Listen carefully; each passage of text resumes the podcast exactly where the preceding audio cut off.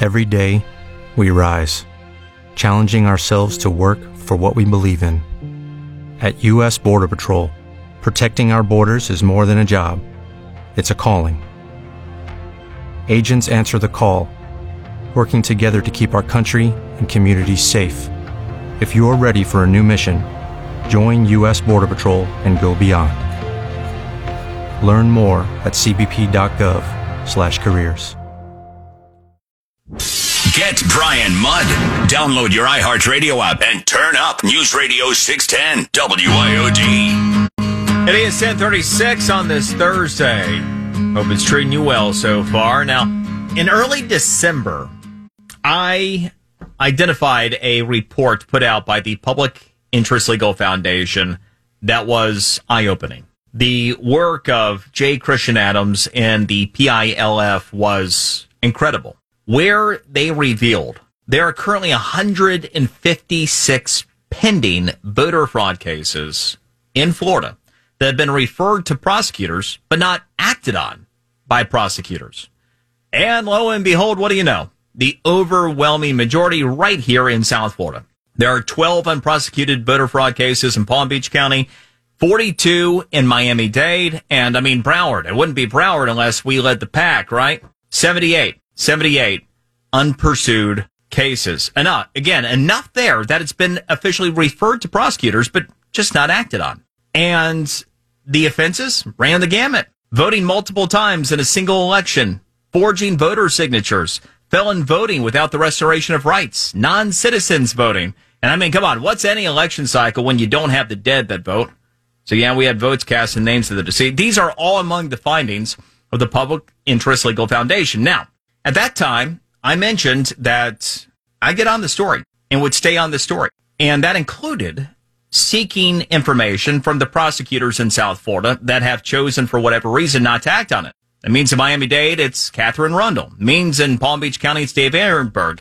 As of now, still have not heard anything back from any of these prosecutors and the request for information or interviews so they can come on and talk to us about it. My question is, has there been any progress that's been monitored anywhere on this note? So we're going to go to the source. J. Christian Adams, president, Public Interest Legal Foundation, joins us again. Great to have you. Thank you for taking the time. Thanks for having me. So how about it? I'm not getting anywhere as of yet. Prosecutors just trying to avoid this story altogether. What about you? Have you seen any movement? No, none. And, and two things have happened. Number one, let's not forget that these are government records we found. These weren't sort of like we heard a rumor there was voter fraud. These were referrals in writing from election offices, county election offices to the prosecutor. So we aren't just assuming there's voting fraud or we heard a, a rumor there's voter fraud. These are actually referrals.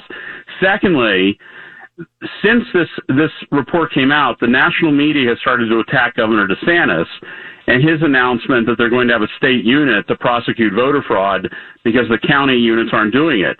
And here's the here's the important headline.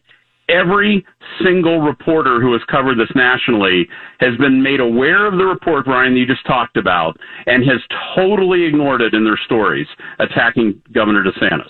I'd like to say I'm surprised, um, but alas, I'm not. So the key here, I think, is to put the heat on and to not let up, and specifically on these prosecutors. For those of us that do want to see accountability and we do want answers for why this is being allowed to, to just persist and exist out there, what do you think the best course of action is from here? Well, I think pressure is the right way to go, but recognize the state wants to solve this because the state is aware, meaning Tallahassee, Governor DeSantis, they're aware of the report Safe Harbor, which anybody, by the way, can read. This is not a secret report. You can Google Safe Harbor Public Interest Legal Foundation and see the documents yourself. This is not some sort of, like I said, rumor. These are actually written referrals about real potential voter fraud in Miami, Fort Lauderdale, Palm Beach, and all over the state. Don't forget, it's it's other counties too. And so, uh, what people can do is is is put the pressure on. I mean, you guys elect these people. Why aren't they dealing with the crimes that are occurring potentially?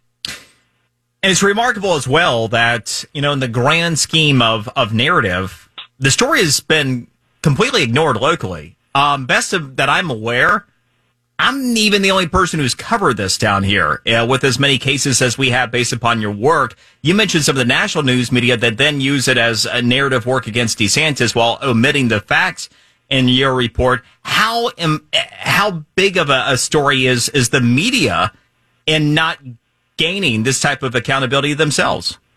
Yeah, I think this is actually possibly just as big as the fact that crimes are occurring and not being prosecuted. The media are complicit. And I can almost promise you, if the Palm Beach Post and the Sun Sentinel devote any energy to the report that documents all these criminal referrals to county prosecutors, they're going to try to debunk the report. They are not going to ask the questions, why aren't you prosecuting these people?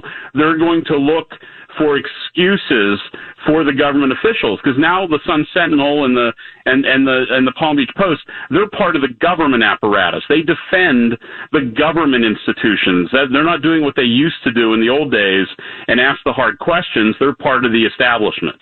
I, I, I wish I could.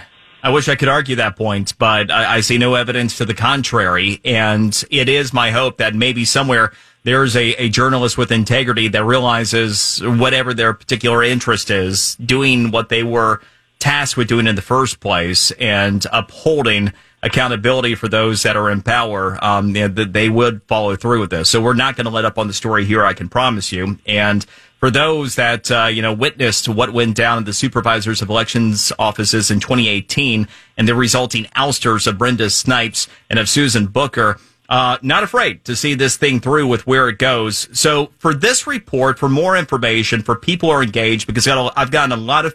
Look, you can read the report yourself. It's not complicated. It's it's almost like reading a comic book. We try to make it easy and short. Go to Safe Harbor, uh, Google Safe Harbor Public Interest Legal Foundation. You can download the report. You can replicate the report yourself. Just go after the same documents we did, right? The reporters could replicate this work, but they just don't want to do it.